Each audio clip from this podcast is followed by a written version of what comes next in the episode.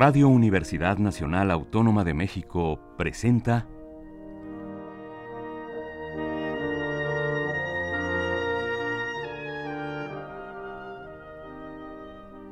Amadeus.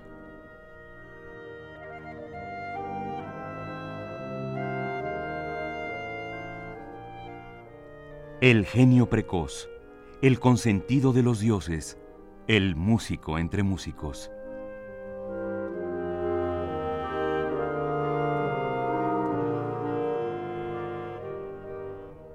Toda la música de Wolfgang Amadeus Mozart en Radio Universidad.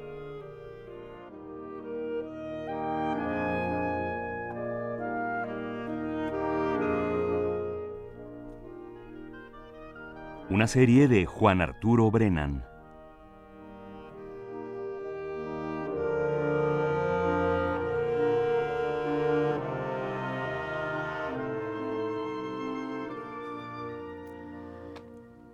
Como en el caso de tantos otros compositores y de tantos otros grupos de obras, los musicólogos han tendido a agrupar las sonatas para piano de Mozart en grupos homogéneos eh, calificados básicamente por una cronología que a su vez refleja una permanencia geográfica, es decir, tales y tales sonatas compuestas en tales años mientras Mozart estaba en tal lugar.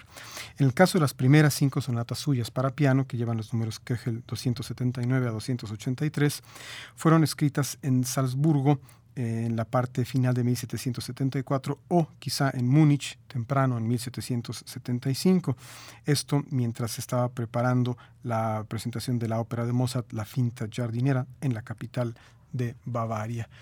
Es decir, sonatas tempranas en las que ya se advierte alguno de los signos de madurez que Mozart habría de alcanzar en sus sonatas tardías, que son verdaderas obras maestras. En estas, como siempre, puede detectarse la influencia inmediata del entorno de Mozart. Hay quienes dicen, en particular el musicólogo Alfred Einstein, que en estas primeras cinco sonatas, e incluso en la sexta del grupo que a veces se considera como parte de, de otra cronología, hay algunos datos que demuestran la influencia que Mozart recibió de la música que escuchó en Múnich.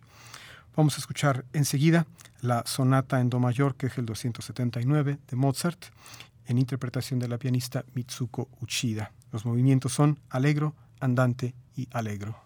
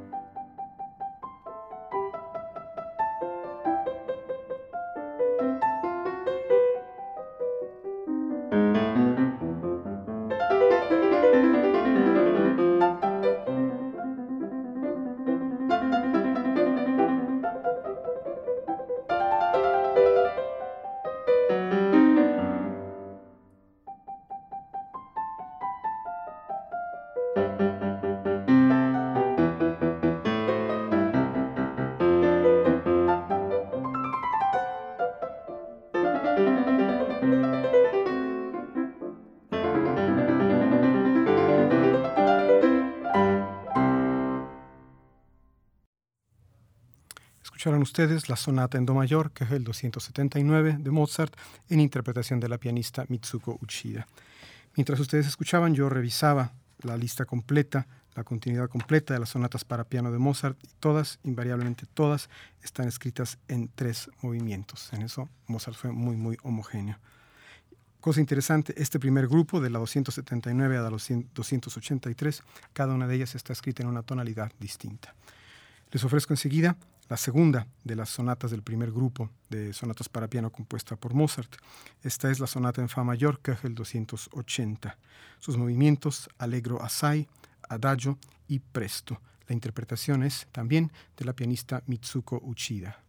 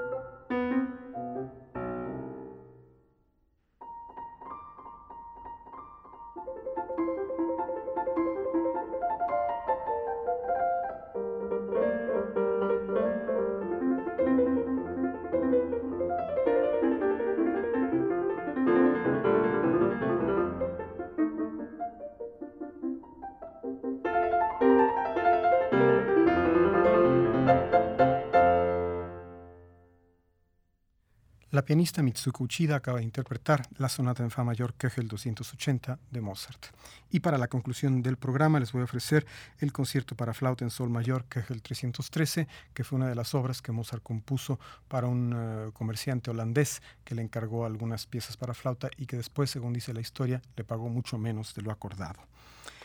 Concierto para flauta en sol mayor, que el 313 de Mozart. Sus movimientos allegro maestoso, adagio non troppo, rondó, tempo di menuetto. Interpreta la flautista Irena Grafenauer, quien también es autora de las cadenzas, y le acompaña la orquesta de la Academia St. Martin in the Fields bajo la dirección de Sir Neville Mariner.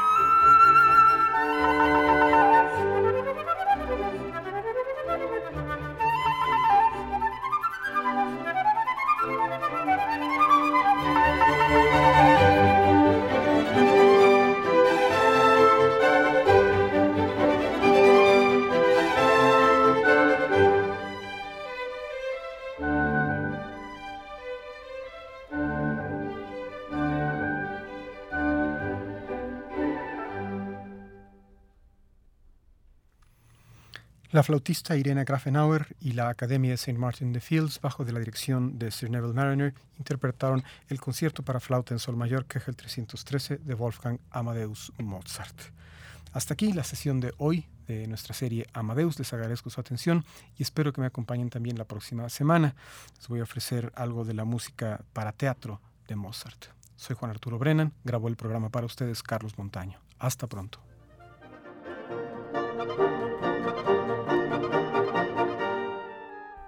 Radio Universidad Nacional Autónoma de México presentó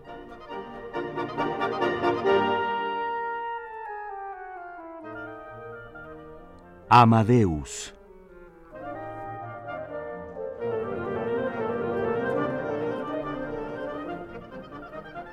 Para alabar a Dios, los ángeles tocan Bach. En familia, tocan Mozart.